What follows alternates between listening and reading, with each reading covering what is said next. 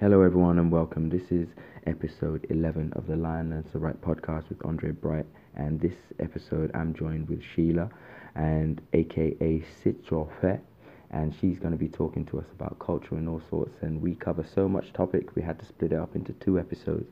So this is episode one of that. So buckle up. Here we go.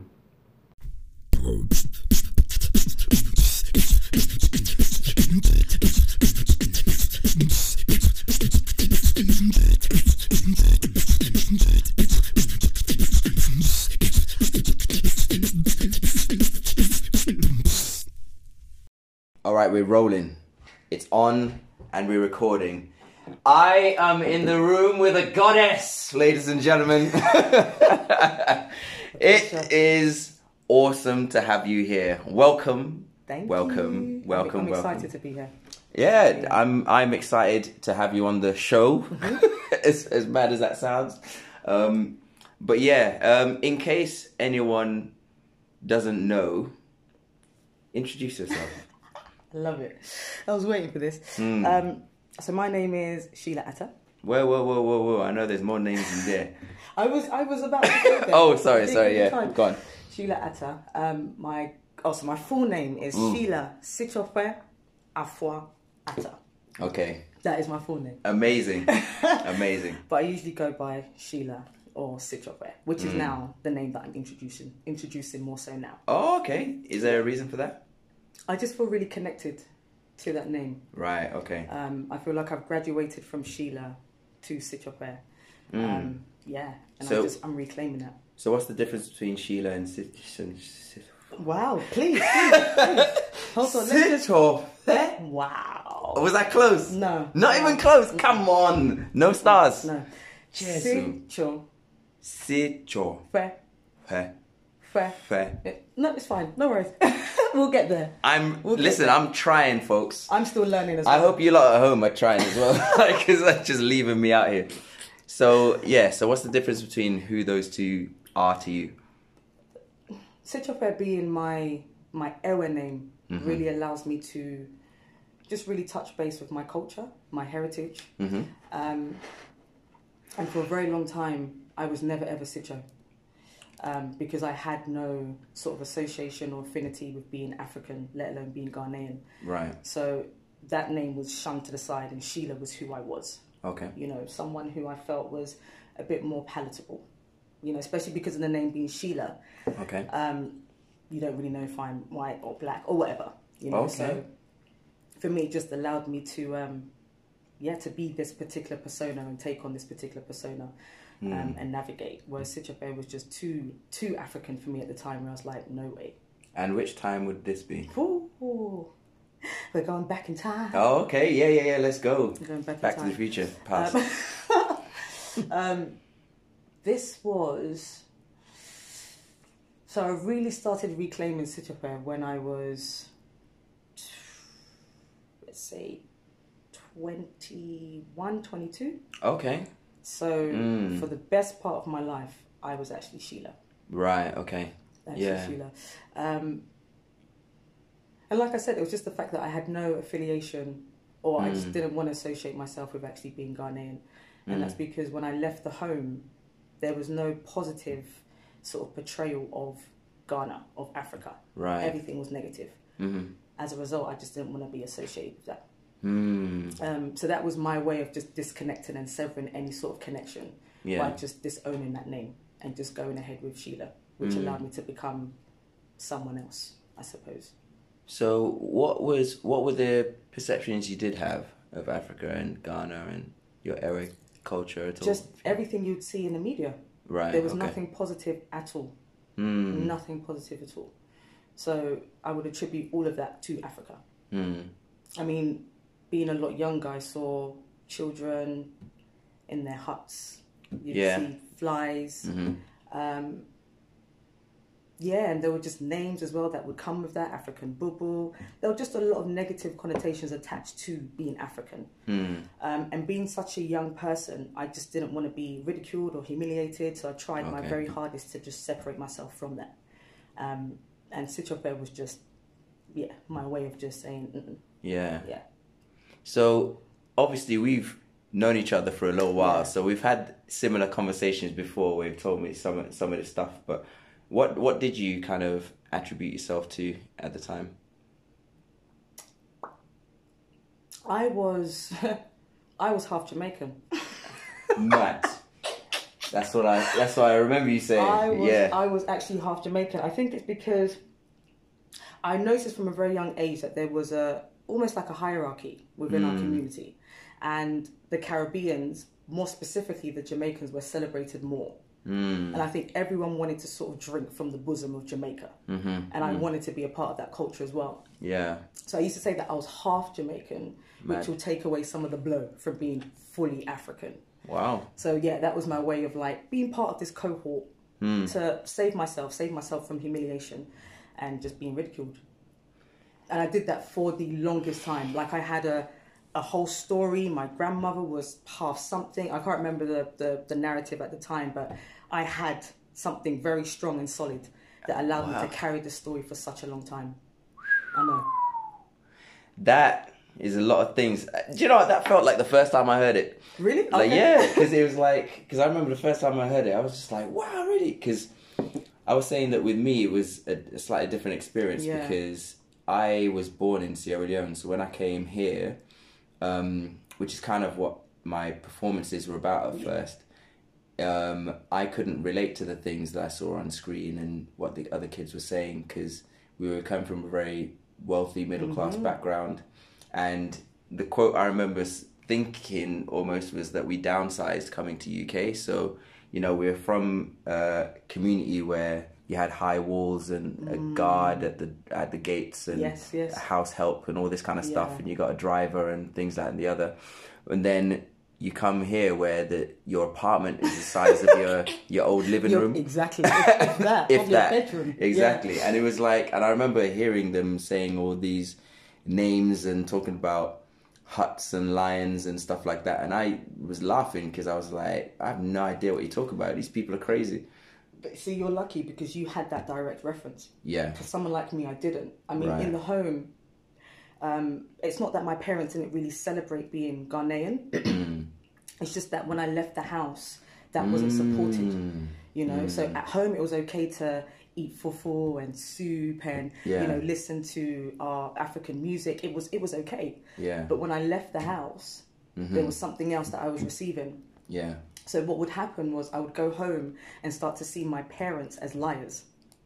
Interesting. Yeah, there was a lot of resentment because I was just like, why are we celebrating this if outside in the world it's not being celebrated? If outside in the world it's being portrayed as this, Right. you know? So I know that there was a lot of resentment that I would bring back into the home, and I think my way of sort of severing that connection was to mm. just say, do you know what? I'm half Ghanaian, right. but I'm also Jamaican, but I'm going to participate more in sort of Jamaican culture. Right. Yeah. What did your parents say? Think about that. Did they know? They, I think they probably had like an inkling because there'll be times where I'll say, "Do not call me Sitsofe when my friends come over because I will not mm. respond." Yeah, Okay. that was literally the You case. will not respond. you know, my mum would be like, "Really? Okay, Yeah. we'll see." okay. Sitsofe, I, I can imagine your mom doing that as well. Just like, man, hmm. go over. I'm like, oh my God. I don't know what she's saying, guys. I'm really Who is Right. that? Um, but yeah, they had an inkling, and I think mm. um, because even now, my mum says, "What does she?" She said, "Oh, you're you're no longer Jamaican." So I think you're no longer Jamaican. So I think yeah, I think we didn't actually have a, a conversation. I didn't really sit down and tell her how I was feeling, but I'm sure you know mother's intuition. They pick up Yeah. on certain things, um, and she just saw how I was distancing myself more and more from our culture. She saw that. She really saw that by the way I was dressing, the way I was speaking, um, just how I was acting. But it was just a real identity crisis. wow. You know, yeah. I'm trying to think of what it would be like now. Like, say, for example, obviously, um, that was then. But if you were the same age now, would the world be telling you the same story? Because at the moment, there seems to be a slight. I mean, I may be over exaggerating or it may be whatever, but it's almost like an African renaissance Yeah, in the yeah, sense that yeah. it's like oh, our time. Mm-hmm, and I mm-hmm. thought when when like Azonto and stuff came out, it'll probably be here for like a couple weeks and then Like little disappear. and then but it's disappear, yeah, but it seems to be growing and and I think social media has kind of helped that in a sense that it's, it's the narrative can be back in the hands of the people, so we can show a little bit more of what things look like. Yeah. But what do you think Sheila would have been like, or would you have? Who do you think? Which of the two would you think would you you would have attracted to if you were that age now? Now, Do you think it would have been enough for you to um, attribute to Sitsofe? um, that's a really good question. I We may never what's know. yeah, I mean, what's happening in the home is still very much the same as what happened before. right. You know, so I mean, I would have to sort of seek external information Hmm. to um, not to validate myself per se, but just to um, have a better idea of the culture as a whole. And like you said, with social media, that's allowing us to be in charge of our own narrative Absolutely. and for us to show Africa in its entirety as opposed to just an aspect of Africa. Hmm. You know, um, so I think there probably would be a bit more pride, Yeah. Yeah. but I don't regret my journey and I don't regret Hmm. having gone through that experience because it, it's allowed me to be the person that I am today, and I give, I give thanks. For We all give thanks. I give thanks for that experience. I, I really do. I Yeah. really do. Yeah. And um, so, first of all, that's awesome because I think you. it's it's great that you've had like a, a bit of both of that because I find similar kind of thing with me because mine has just been a weird roller coaster. Because Yeah. like obviously born in Sierra Leone and everything's great. Come to this new place and it's like suddenly it's not cool to be me. So Yeah, yeah. and then being all these because I grew up in in in white surroundings. So when I went to school it was white folk. When I went to church it was white folk. Mm. But when I came home especially when I was in Birmingham Yeah. it was everything. Okay, so okay. the Methodist Overseas Guest House was mm-hmm. like a great cauldron of just like cultures and all this kind of stuff but then similar to you that's at home when I stepped out of the home That's it. it was a completely different story and i hadn't really considered the impact of those two worlds and what you said was really interesting about you basically thinking almost that the parents were lying Yeah, yeah. Because there just wasn't enough.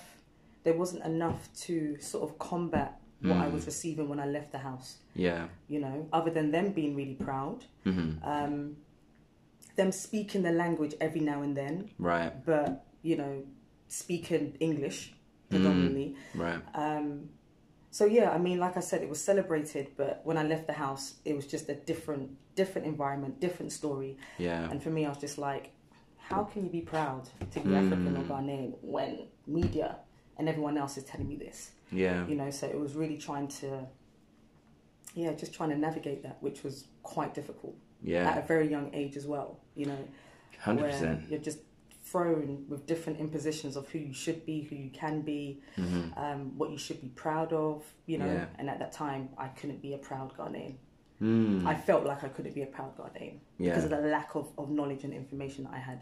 yeah so what kind of what kind of things has helped you on this journey now so in fact wait before we even get to that Yeah. what happened around 21 because you said that there was a change around then when you Oh. started to We're going to go there. Okay. Oh, absolutely. yeah, yeah. 21. So I'm just going to say, Okay. I'm just going to preface this. I'm very like anachronistic with time. So things Yeah. might not be like chronological. No But problem, no just- problem. Yeah. Um, Neither were my questions. Don't worry about that. Um, yeah. So what happened at 21? So for those who don't know, I am. I don't want to just title myself as a as a dancer, Hmm. but dance is my main vernacular. Mhm. It's it's what I use to communicate. Um, it's um, what I use to try and make sense of the world. It's my um, my stress reliever. Mhm. Yeah, it's it's many things for me. Um, Yeah. So I started dancing from a very very young age. I had a real Yeah. sort of rhythmic inclination, um, and my auntie literally was like, "You're going to dance whether you like it or not." Hmm. So she was training me from a very young age. And we thank God. Um, we give thanks. We Mm. give thanks. Um, but I found myself sort of falling off. Well, not falling off as such, but not dancing as much because when you tell African parents that you want to become a dancer, they're like, "Sorry, you want to do what?" Mhm. Yeah, sounds dance where um, it's not happening, my friend. Mm. Um, so obviously, um, I'm in secondary school. Things are happening in secondary school. I'm like, okay, I'm gonna have to go to college. Mm. What else am I interested in? So I've always been interested in human behavior, psychology. Yeah. So I thought I'm gonna I'm gonna study psychology. So I studied that in college and studied that um, at university. Um, so I realized during that time um, that I couldn't really just stop dancing or just leave dance, you know, by the side way. I was like, I have to, I have to find a way of relieving myself Yeah. whilst I'm studying. Yeah. Right. So I picked up dance again. Okay. I started off in like street dance, Mm-hmm. um, sort of like the hip hop, um, and popping. Okay. Um, and then later on, I started house. Okay. And house is like my best friend. Right. House is my best friend. Yes. So um, I'm studying, but I'm also still dancing. Mm. So anyway, um, I remember going to a particular class. It was Turbo's class. Okay. Yeah, doing a house class. Loved his class, full of energy, full of life. Just yeah, just everything. Yeah. And I remember us um, in a circle, Mm. and um, I'm like, oh my gosh, am I actually going to go in? But once the music starts playing, that's it. You have no say over your body. Yeah. But what I actually noticed was my body started to fall in like an African fashion. Mm. Yeah. This at this point I hadn't fully claimed my Africanness. Okay. So what I was doing was trying to strangulate my groove.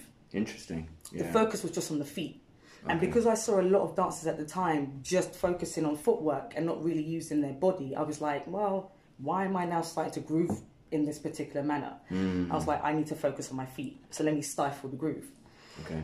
Um, so that was the sort of uh, the, the the beginning of when my groove introduced itself, or my Africanness introduced itself through my movement. Amen. Amen. I tell you.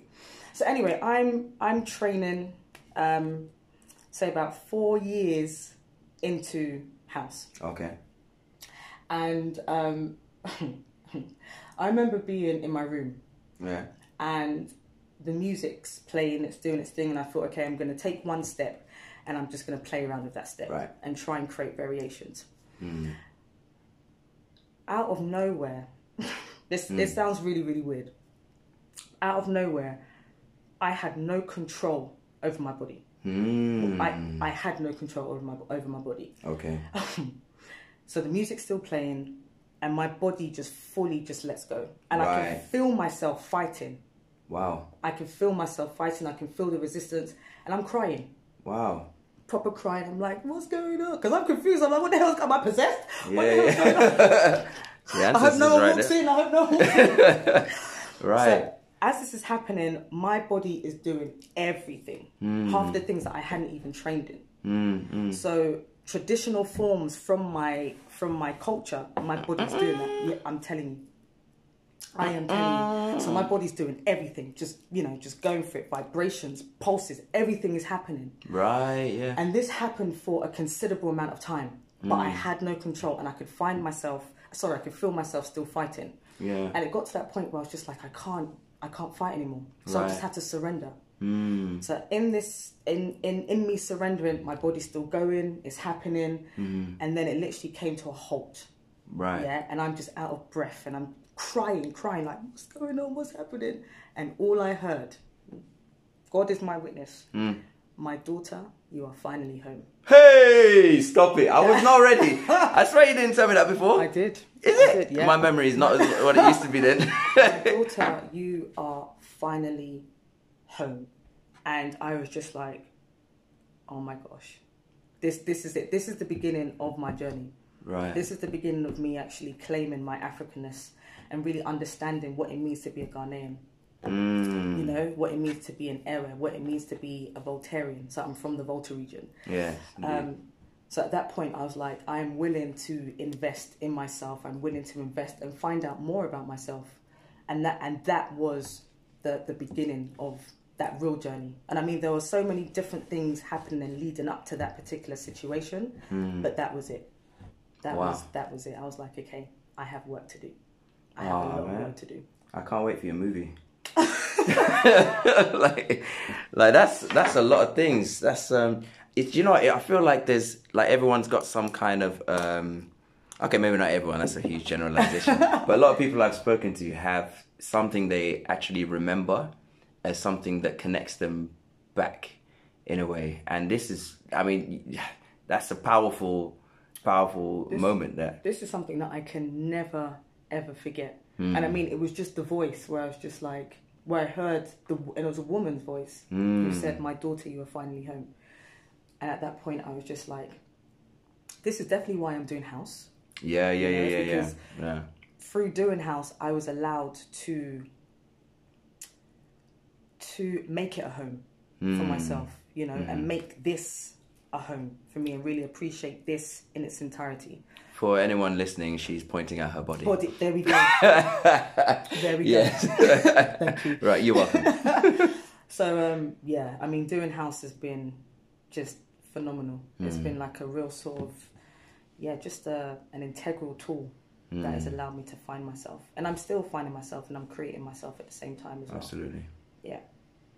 That's thing. psh, I, I, I almost need a minute, but that's yeah, that's that's powerful. Um, okay, so a couple of things. Okay, go for it. Go for it. Um, I want to go into the root of Citro. So she's Ewe she is. from Volta region. She is. So, um, what is what?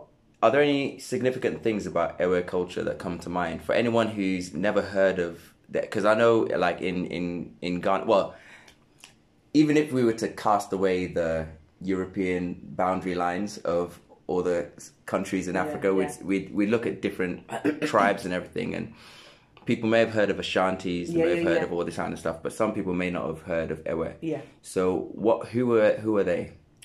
So, the Ewes. So we, like I said, we're if we're looking at Ghana, we are situated the south east Mhm. of Ghana. So we actually share a border with Togo, Right. and I know that there are Ewes in various different countries, Benin. Um, Togo, like I said, Ivory Coast, um, it's and Nigeria. Mm. Yeah. Okay. Um, historically, we there's a bit of a journey, but I know that what the story is where I'm from, Yeah. we actually um, were from the southern part of Nigeria, okay. um, and then we sort of migrated due to various reasons. Okay. But even before that, it was Sudan or Benin, Mm. Sudan, Ethiopia. So Wow. it's been a bit of a been a bit of a journey. Hmm. That's a lot. Do you know what I find interesting about that is like, because when you hear about migrations and all that kind of stuff, like for me, I'm I'm thinking pre-colonial now. Yeah. I'm putting myself back in in that in that scenario, because a lot of people, and it's funny because when I was talking to Sam, who's also on the podcast, the the researcher, we were talking about, um, you know, having evidence in pages that are hidden, but they do exist. Yeah. And sometimes people think to themselves as so prim- uh, as southern uh, sub-Saharan Africans as primitive Yeah. even today, Today, without yeah. the concept of migration. Like, because obviously we, even as tribes, traveled across the entire continent, which is like the second largest landmass, but also the first boats were ours. Mm-hmm. So in terms of our voyaging, we were we were doing that before anyone else as well. Um, so when you have things like um, when you're talking about the airways and, and you're talking about that whole stretch that was covered by your tribe that some people would never even have heard Absolutely, of, yeah. I think it's it's it's can be such a powerful testament to us as as as people just generally. Um, and I'm talking to you, you Ewes as well. Who, who either you know or you don't know your Ewe or like you know your Ewe but you don't really know about it and everything um, is there anything is there anything in terms of like culture that will be able to separate you from anywhere else? Whether it's food or traditions or anything like that? Clothes? Um, Ewes are known for really still practicing African spirituality, okay. Um, which is obviously known as voodoo. okay. Um, we do have a lot of Christians Mhm. within the Ewe community, within the Volta region, but um, we still have a lot of people that practice um, traditional African spirituality, Mhm. which is them just really connecting with the earth, yeah connecting with everything around them, and seeing the God in everything. Okay. you know, and realizing that they're also a part of that godliness as well, Mm. of that sort of like great creation. Okay. That is interesting. Um, so, and I say that because I remember, ah, I can't remember who it was, but they were basically saying that sometimes the um, the concept of traditional African spirituality is that they have several gods and all this kind of stuff, but often it is not necessarily a god in inverted commas Mm-hmm. at all. Sometimes it's just the concept of nature and being That's it, and, just all really that ap- appreciating that. Yeah. Yeah, really appreciating that, and just almost seeing yourself in everything, Mm-hmm. and seeing God in everything, and as a result, you just want to respect everything around you. Mm. You know, um, and just cultivate something powerful. Yeah. You know, and, and I know that back home, a lot of them still practice that. So they're very much in tune with the earth, with the sun, with the moon, with the stars, with themselves, with the trees, just Mm. Yeah. in tune with everything. So what would that look like in practice? Oh, that's a that's a question. Mm. What do you mean? What would that look like in? So in my head, I'm Yeah. going back to Senegal, yeah. Yeah, yeah, yeah. and I know you know Yeah. what I'm about to say. Like I remember, like little things, like we would wake up in the morning, shout out to Alessandra Sutton, yes, yes. like and the whole vocab dance idea and dance Afrique Senegal changed my life on Mm-hmm. a on a on another level.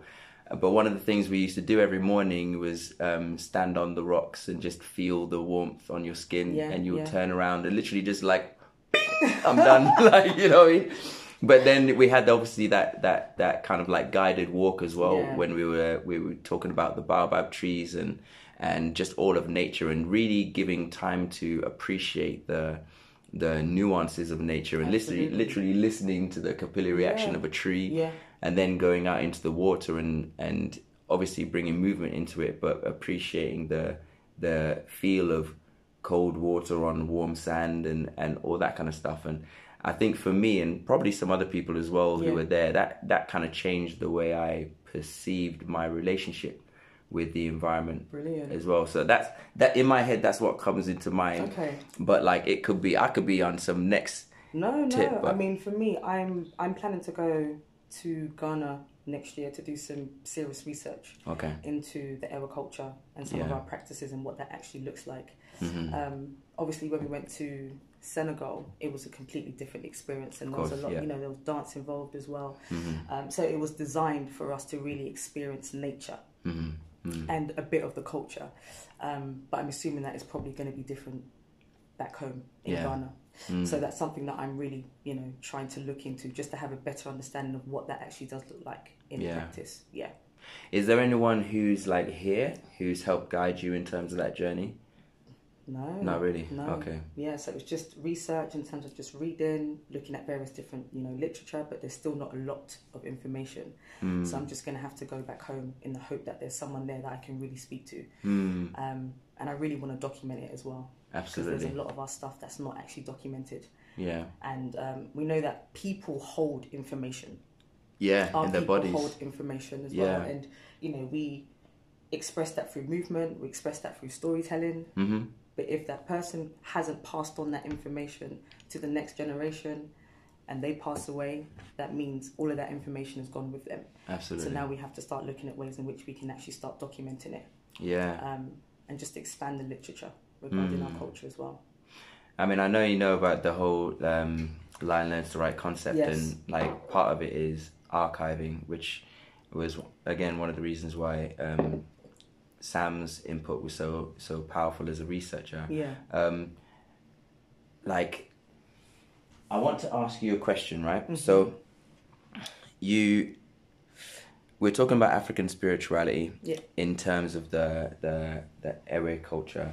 Mm-hmm. Um, how do you identify if, before, like right now, that journey? I mean, you've already gone. Sounds like it's gone on quite a journey already, Mm-hmm. but it sounds like almost the chunk of the journey is about to start. Absolutely. Like, yeah. so, how would you describe where you're at now before this journey is about to kick off for the second part, or third, or fourth, or?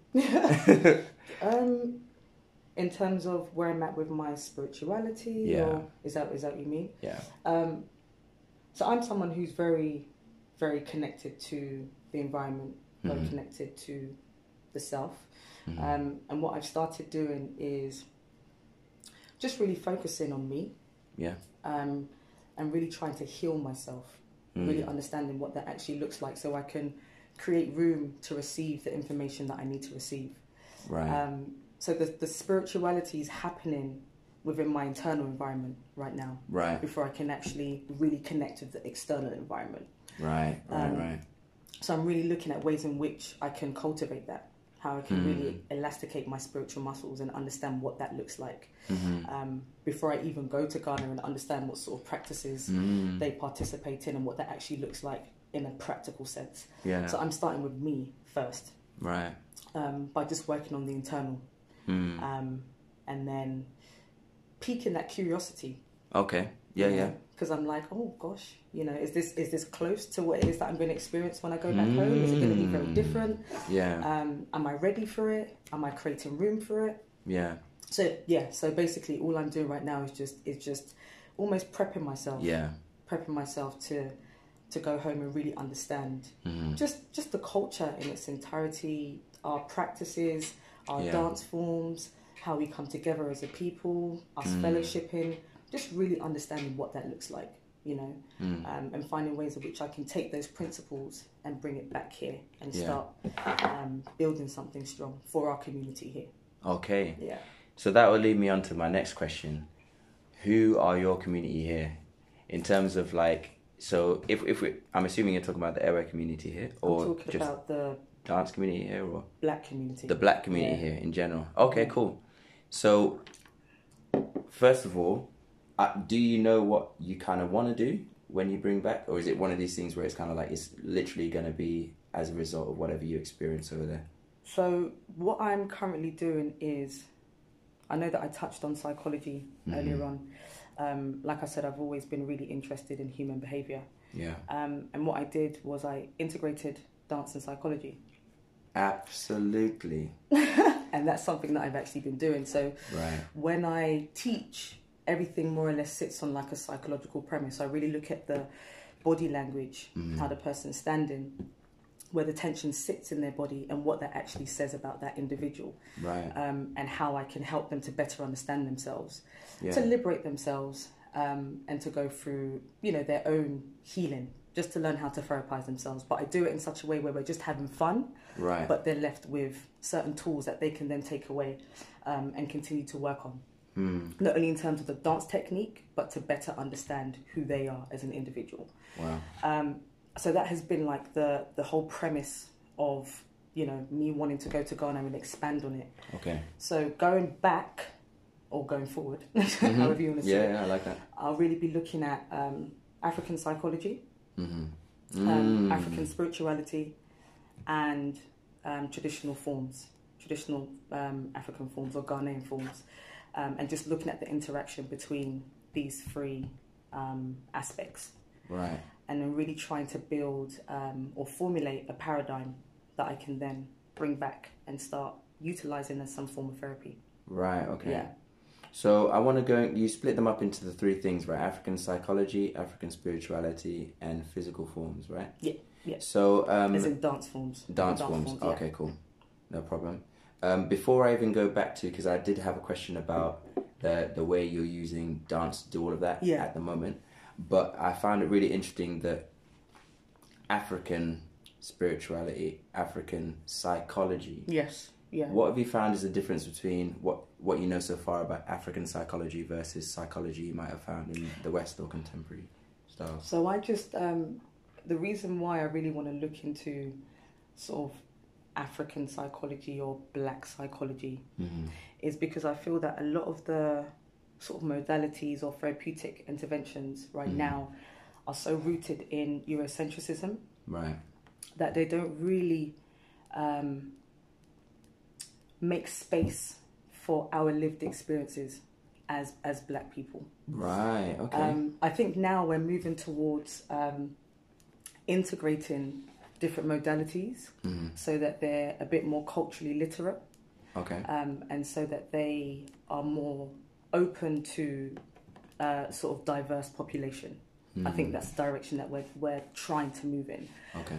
Um, but just based on my own experiences and just talking to other people, um, there's been a real unhealthy relationship with the mental health services. Mm. You know, Okay. um, we find it difficult to seek help or seek therapy. One, because we have to start normalizing mental health and what that looks like within the black community, yeah. I but agree. also because we don't feel like the therapies. um,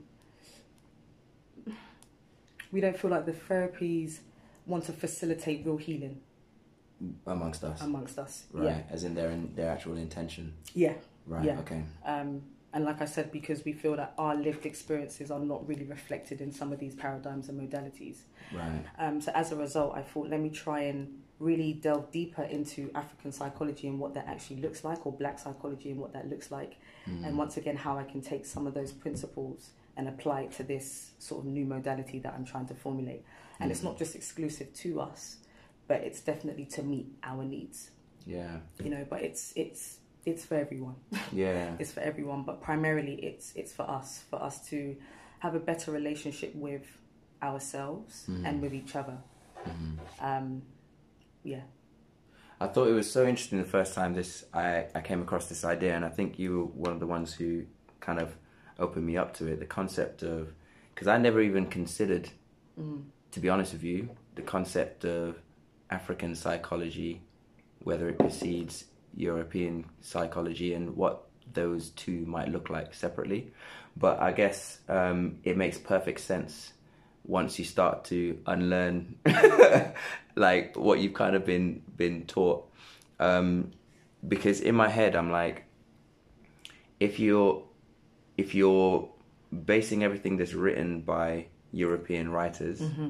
their histories and their experiences are going to be very different absolutely. to yeah. those of your ancestors effectively Yeah. so um, when you're when you're given advice or you ask questions or any of those kind of things it can it might not even be relevant to you am i kind of close am i like what, what have your experiences been in that um eurocentric um psychological psychological arena So I'm I'm going to uh, be a bit personal. So Okay. it's my own experience where I suffered with depression Mhm. um, during my adolescent years, right um, and I actually tried to take my life twice. Mm. Um, but I'm here to tell the You story. are here. I'm here to tell the story in the flesh in the flesh. amen Um, and I remember um, being given uh, a therapist, being Mhm. assigned a, a, an- a therapist, and I had two sessions okay with uh, a white man. yeah And I remember just sitting there, and I felt so so uncomfortable, okay and I had to really understand where this discomfort was coming from. Mhm. But firstly, I felt like he didn't really see me, okay like he didn't actually really see me, and he was telling me how I should feel. He was telling me how I felt, and everything he was telling me was nothing like what I was feeling at that time. right right right And I felt like there was no real space for me to actually say, no, hold on, that is not how I feel. yeah Um, but I just, one, I just didn't have the confidence to really speak and say anything, and I just didn't want to challenge someone who was sat in a position of authority as well. mm. You know, and I was quite, I was quite young, but all of these things were going through my mind. And after the second session, I was like, "There's no way I'm going back. right There's no way I'm going back." So I had to find another way of sort of therapizing myself, Mm. and honestly, that was through dance.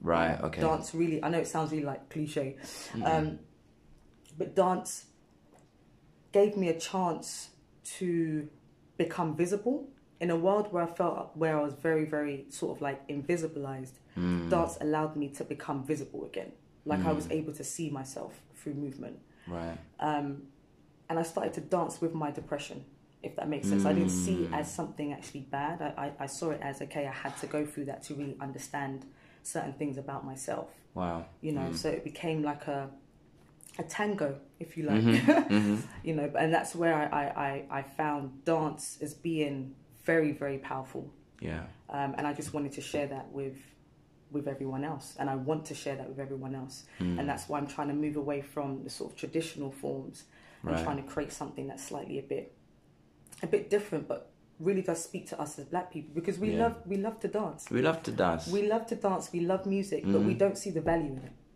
This is true, and it's weird because it's ingrained in all of our cultures. Exactly. and it's like I, I was I was thinking about it recently, and like yeah, you know, every culture is very different, and we gotta come away from using Africa as such a generic term. Yeah, yeah. But um, I know a lot of cultures who use dance to celebrate, to mourn, to um, just to anything, any any- to mark a certain part of your age or like some kind of rites of passage Yeah. to for war, for victory, for failure. Like ev- everything has some kind of uh, whether it's the drums and that would lead in the dancers and all this kind of stuff. But there's always kind of like this use of the body and all of it as well, not just the arms or legs, That's but but The like whole- the the entire whole- The whole being, right.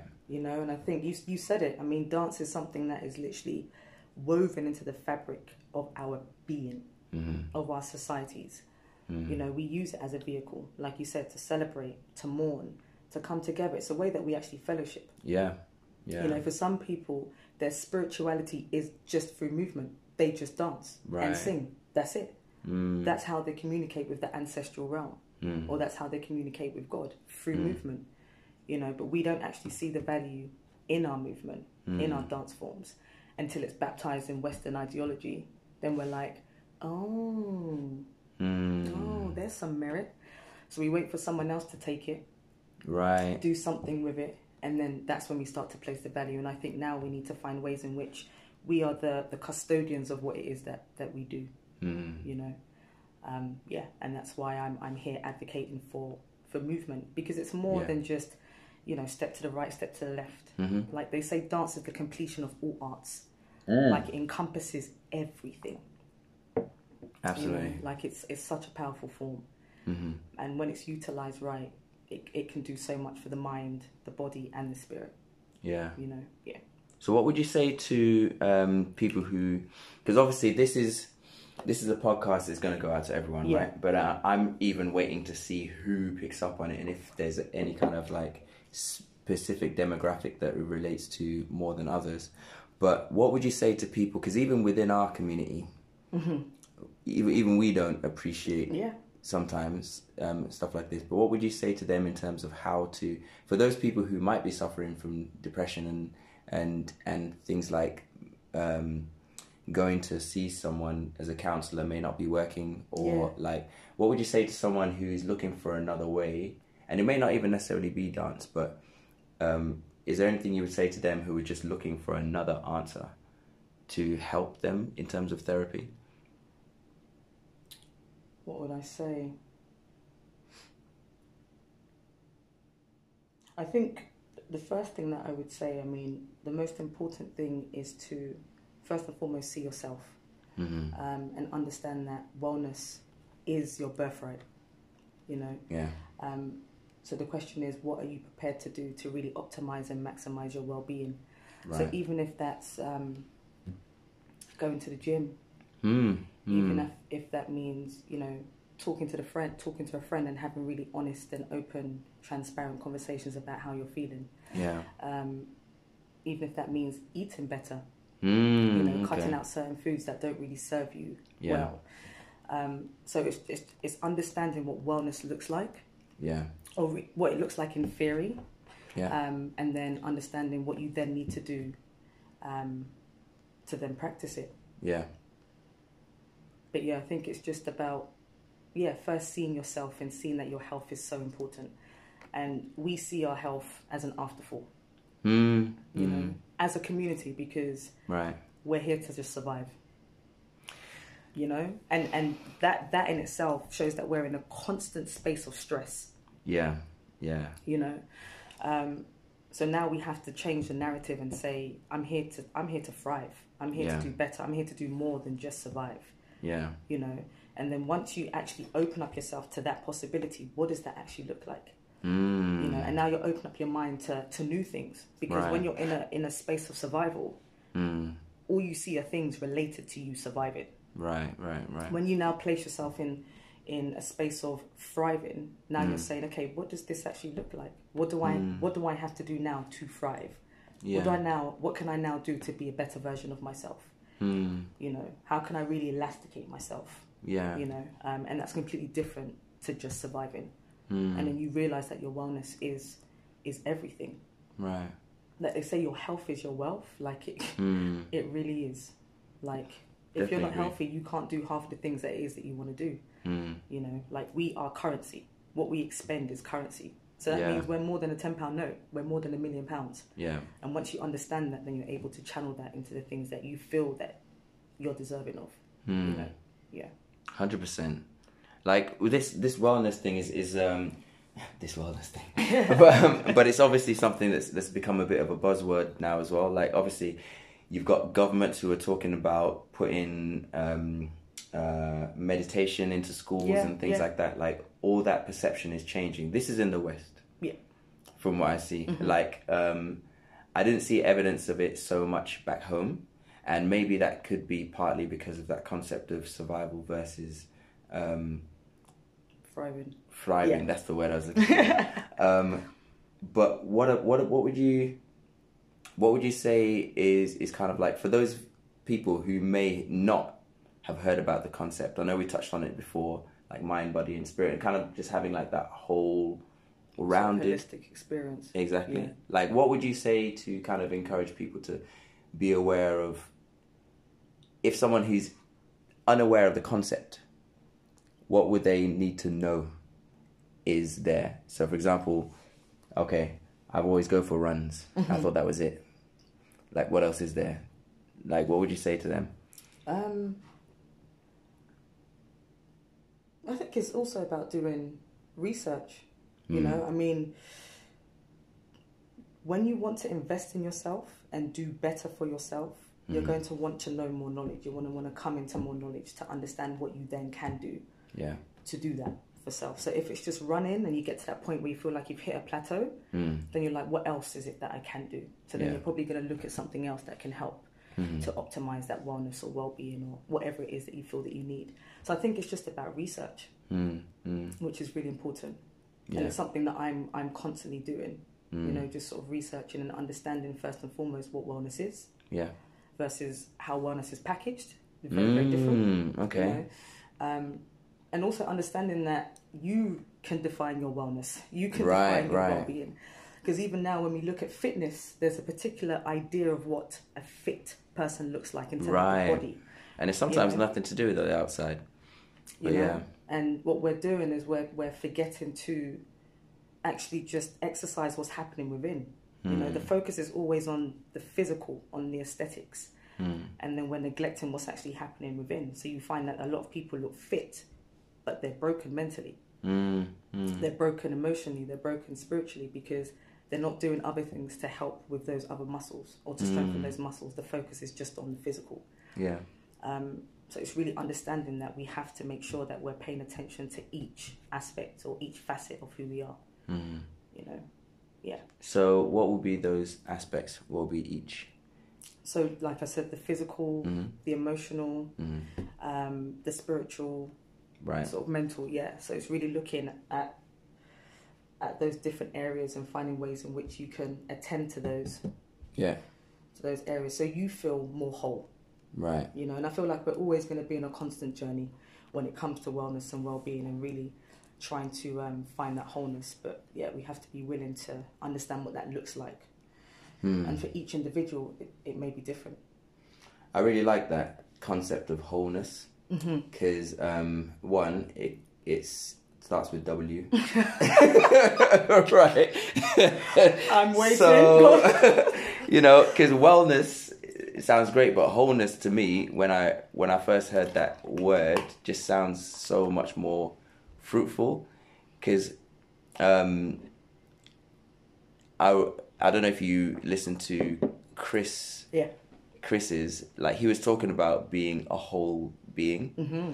and and what that means to him and and being on a quest for that yeah in terms of um, like you said finding that finding that balance but also being at the height in all of those aspects of Mhm. himself which is why I was kind of like prodding around yeah. like finding a definition for that but at the end of the day that definition like you said will be up to the individual yeah um, to define, but trying to get max, you know, body, emotion, spirit, and all that kind of stuff, Yeah. and and what it means for him to try and get to those spaces. Yeah. And it was interesting because he was pointing out that in some places they're stronger than others at the moment, Same. and that might change on Yeah. another day. Yeah.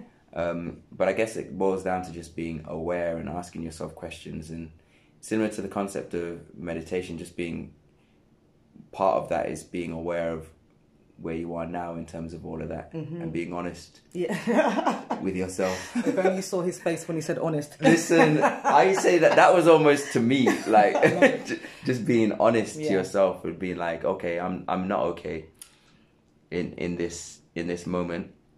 I'm overwhelmed or I'm underwhelmed Yeah, yeah, yeah. or or that kind of thing. Um, but sometimes that can open a can of worms. So, like, have there been times when you're like, um, yeah, kind of. Okay, obviously you we we, we talked about that because I'm I'm thinking about someone who's listening to this podcast Mm-hmm. and being like, this is something that maybe I haven't been exposed to, or maybe I've never heard of at all In terms Or- of what? in terms of the concept of or- being wellness, being wholeness, All of that. Okay. um, and even appreciating mental health as much as physical health. Um, but how would they attain that? Because obviously your your example was was dance, right? Mm-hmm. And that was like started out as an outlet. It took you. yeah, yeah, yeah. Um, is there anything you could su- suggest for anyone who's trying to look for something like that, For for a way to ex- like, um, just express and just yeah, Um,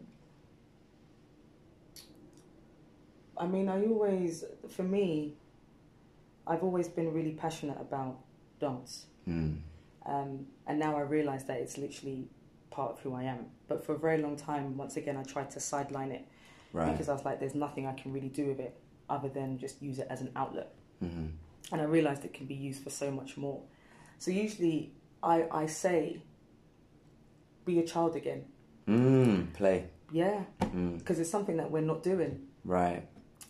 Because in you being a child you remember those things that you actually loved Mm. and you can try and exercise that now you know whether that means just being creative you know i don't know making stuff Mhm. setting a day and just saying i'm just going to be creative for a day um, That's a good idea. or going for a walk you know if you go back to what it was like when you were a child and really think about the things that you loved you Mm. take that and you bring it into your life now and understand what that can look like now Yeah, and that helps you to really keep the the childlike spirit in you alive yeah, um, and for me, I'm so inspired by children. I look at them and I'm just like, oh my gosh, mm-hmm. they are my greatest teachers.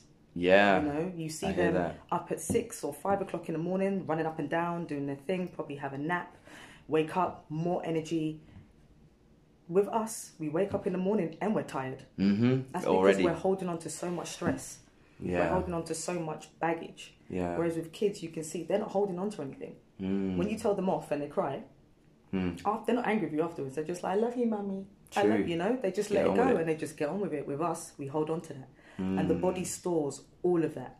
So just Yeah. imagine from maybe six taking all of that energy Mm. to your thirties. Yeah, You know, that's that's a lot of, of baggage that we're holding on to. So now we have to find ways in which we can really let go of it. Mm. I think the minute that you start to touch base with your childlike childlike spirit, Mm. you find some answers within that, you know. So whether that is, you know, being creative or hanging out with your friends more, Mm. or I think we're so acculturated to isolation and fragmentation that right. we're pushed into a quarantine. Now we're not Mm. really coming together. Mm. And social media, it, with it being social, we're Mm. not very social as people Right. you know so i think it's the the art of that really understanding what it's like when you come together with people and being present with those people and experiencing do you know what i mean them in that moment Yeah. um so yeah all of those things all of those things that we're sort of losing but i think the minute you go back to being a child and what it was like growing up you're able to pick out some of those things and be like okay cool Mm. i believe this will probably help me and Right. dance was something that i had always done Right. I was known as a child who was always dancing. I mean, jumping. They used to say. I'm like, You're always jumping. I wasn't jumping. I was dancing. Thank you very much. Right. But, um, I was known as a child who was always jumping, just rhythmically inclined. Used to play the keyboard. okay. Just loved it. Yeah, loved Mm. music. love dance, um, and it's something that I'm doing now. I love I love music and I love dance, Yeah. um, and I just love creativity. I just love to be creative as well. Mm. I find myself bringing that into the way that I eat, the way that I dress, Right. you know, even the way that I speak. Sometimes people are like, "Oh, you're very proverbial," because I feel like my words dance. Yay, So- boss, Thank you. boss. But you know, so Yeah. I find that the creative creativity is is sort of like in various different aspects of my life. Right. Yeah. That's amazing. Let's talk about the body real quick, because like there's a couple of things you've said through this. Okay. Um, like you were talking about tension earlier and Mhm. being able to liberate that through therapy. Just now you're talking about like just all the stress that you can hold within your body between six to thirty kind of thing, and then obviously that was just a Just arbitrary numbers, yeah, but just yeah. like just the concept of of having that um, build up, that the the compound Yeah. interest of that as you as you, go. as you go on. Uh-huh. Um, what? Because because I think sometimes there's there's obviously a lot of research that has shown the the effect, and you have so many elements that if you go back far enough, that's usually attached to things like stress and and um, and trauma of some kind of experience that we haven't dealt with. Yeah. Um, talk to us about about that link between the body and that mind, like how how that mind can affect. Because I think sometimes we don't take it seriously enough. What's that? Just um. Like if things happen, we like for example we had um Belinda who's a naturopathic naturopathic Yes. nutritionist Brilliant. right in one of one of um the podcasts and she was talking about how um a lot of the stuff with what she does right now is that instead of if someone comes to her as um and has an ailment headaches and all that kind of stuff the last line of defense is prescription Mhm. of any kind of drug Yeah. she'll go further back and say, "So what are you? What's your daily um, day like and all that kind Yeah. of stuff?" Um, but then it's usually we'll go to a doctor and just want a pill kind of thing. But for people who are feeling like things like they might have headaches and all that kind of stuff, what would you what would you set, suggest to them as maybe in terms of what it might what their relationship of what their physical self might be to their mind? So I'm just gonna sort of deviate quickly and come back. Absolutely, yeah, yeah. Um, so what you were saying about what we tend to do is we go to the doctors. Mhm. You know, we say that we have this particular problem. They say take antibiotics, take this tablet, and everything will be okay. Mhm. Um, and basically, what I've been trying to teach people Mhm. is really having that connection with yourself. Mhm. Um, I think we're so disconnected with the body, Mhm. with the mind, that we're, we'll put the, the power in someone else's hands. So it's okay for us to just go to the doctor and say, I have a headache, Mm. you know, what do I do? Yeah. I think now what we need to start doing is taking responsibility over our health, over our Mm. bodies, you know, so that you can find alternative ways to actually heal yourself. Okay. You know, so looking at various different herbs, Mm. you know, looking at what you're actually eating, Mhm. looking at um, what your day looks like, you know, how Mm. you can manage stress, Right. looking at how often, um, no, what time you're going to sleep, Mm. you know, what time you're waking up. So just really looking at all of these various different things. what happened? no, I'm just listening to all this and I'm hearing my mom screaming this at me like, "You're doing too much. You're not eating at the right time." All this all, of, yeah. all of these things are, Yeah. you know, are going to have an adverse effect on your Mhm. body. Um, but what we're doing is we're absolving ourselves from accountability and responsibility by Mm. just going to the doctor and saying, "I have a headache. What do I do?" Mm. So once again, it's just coming coming into more knowledge, and I think what will help you is to just start connecting with yourself. Start Yeah. saying like, "I want to help myself. I want to learn more about myself. Mm. I want to understand how to to to make myself more healthy. What does that Mm. actually look like?" But Right. because we are so disconnected from the body, Mm. it's okay for us to just say, "Okay, um, just give me a pill," Right. you know, and just take that as gospel and and and, and feel that that's going to work Yeah. um, and not really explore the other um, areas of your life that Mm. could be impacting whatever it is that you're going through. Yeah.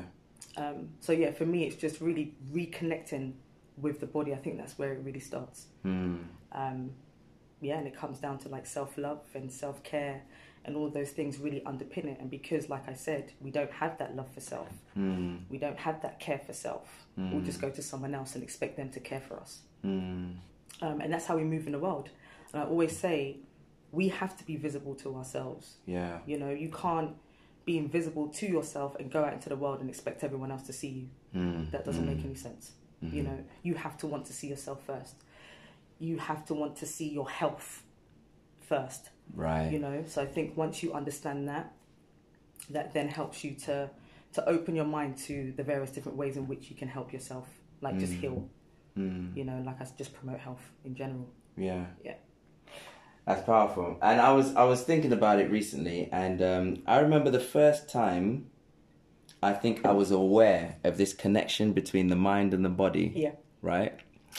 Was when I snapped at my mum. Wow. Right. And you know we just don't do that. Yeah, yeah. right. Mm-hmm. So I snapped at my mom, and as I as I was speaking, I was like, part of me was like, I'm gonna get whooped. The other part was like, what is going on? Yeah. And I remember my mum was like, um, have you eaten? It was just that, right? And I was like, just what has that. that got to do with anything? See? I was like, what? And she was like, have something. It was literally like the Snickers advert. yeah, yeah.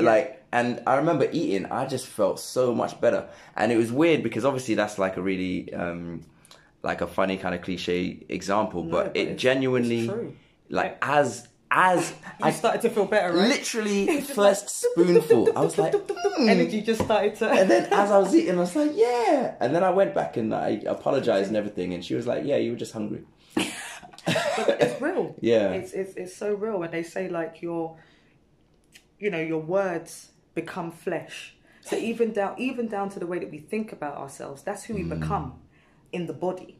right And that's who we go out into the world and be.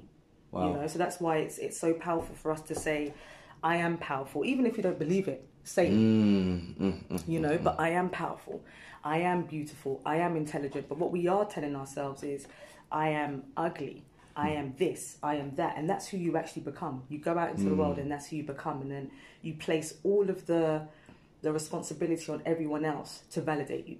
Right right. Because you're not willing to validate yourself mm. you know? So the mind is very very powerful. Before you even say it your thoughts have already formed itself in your body.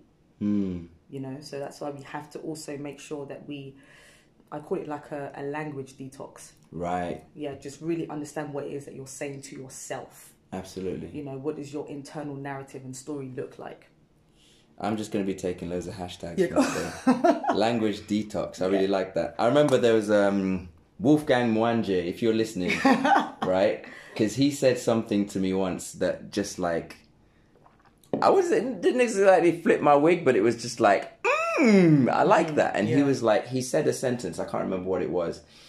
And he was like, say for example, oh, the sky is blue, but I can't see it. And he's, and he's like, actually, wait, let me rephrase that. The sky is blue and I can't see it. And he he basically explained that in that period of time in his life that he was being very careful of the word but because it often negates whatever happened before it, which is something that we kind of know in terms of Yeah. linguistics. That's that's Yeah. its function almost. Um, but he was conscious and aware of the effect that that word was having on him now Yeah, yeah, uh, yeah. navigating conversations and what he viewed on himself. Yeah. Because he would be like, "Oh, thanks," but da da da da da like after a compliment's given, and internally he would not be really accepting the compliment, even though he said thanks, but because there's always to a. deflect it in in some Exactly. sort of way. Yeah. So I thought that was really interesting, um, like that power power of words. Like we talked about that with Sia, who is on a previous um, uh, podcast, because we were talking about just like the power of words, and she too is talking, looking at dance and yeah therapy and the relationship love, between I love the two. Sia. I really Yeah. do love Sia. Phenomenal woman. Sierra Leonean woman, absolutely West Africa in the you know, in the building. And that was it. Thank you so much for listening, everyone. I hope you enjoyed it and got some value from it. Um, if you want more info, you can go to www.becomeimmersive.co.uk. That's www.becomeimmersive.co.uk.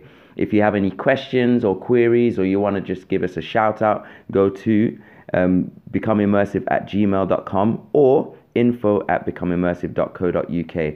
I hope you enjoyed the podcast. This is The Lion Learns to Write, reclaiming our narrative through identity, empowerment, and creativity. So let's do that. Have an amazing day and see you next episode. Peace.